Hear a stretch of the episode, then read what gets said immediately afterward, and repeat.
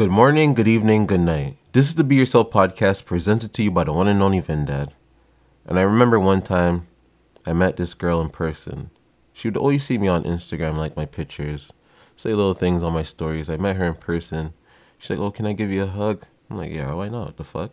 So I give her a hug and whatever. We start talking after that day here and there, here and there.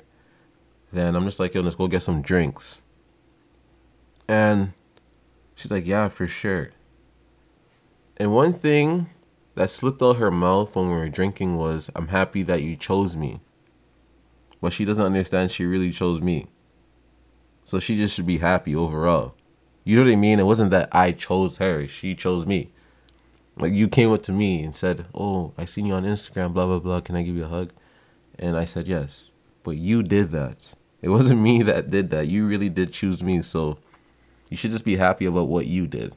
Don't be happy that you're talking to someone like me. If that makes any sense.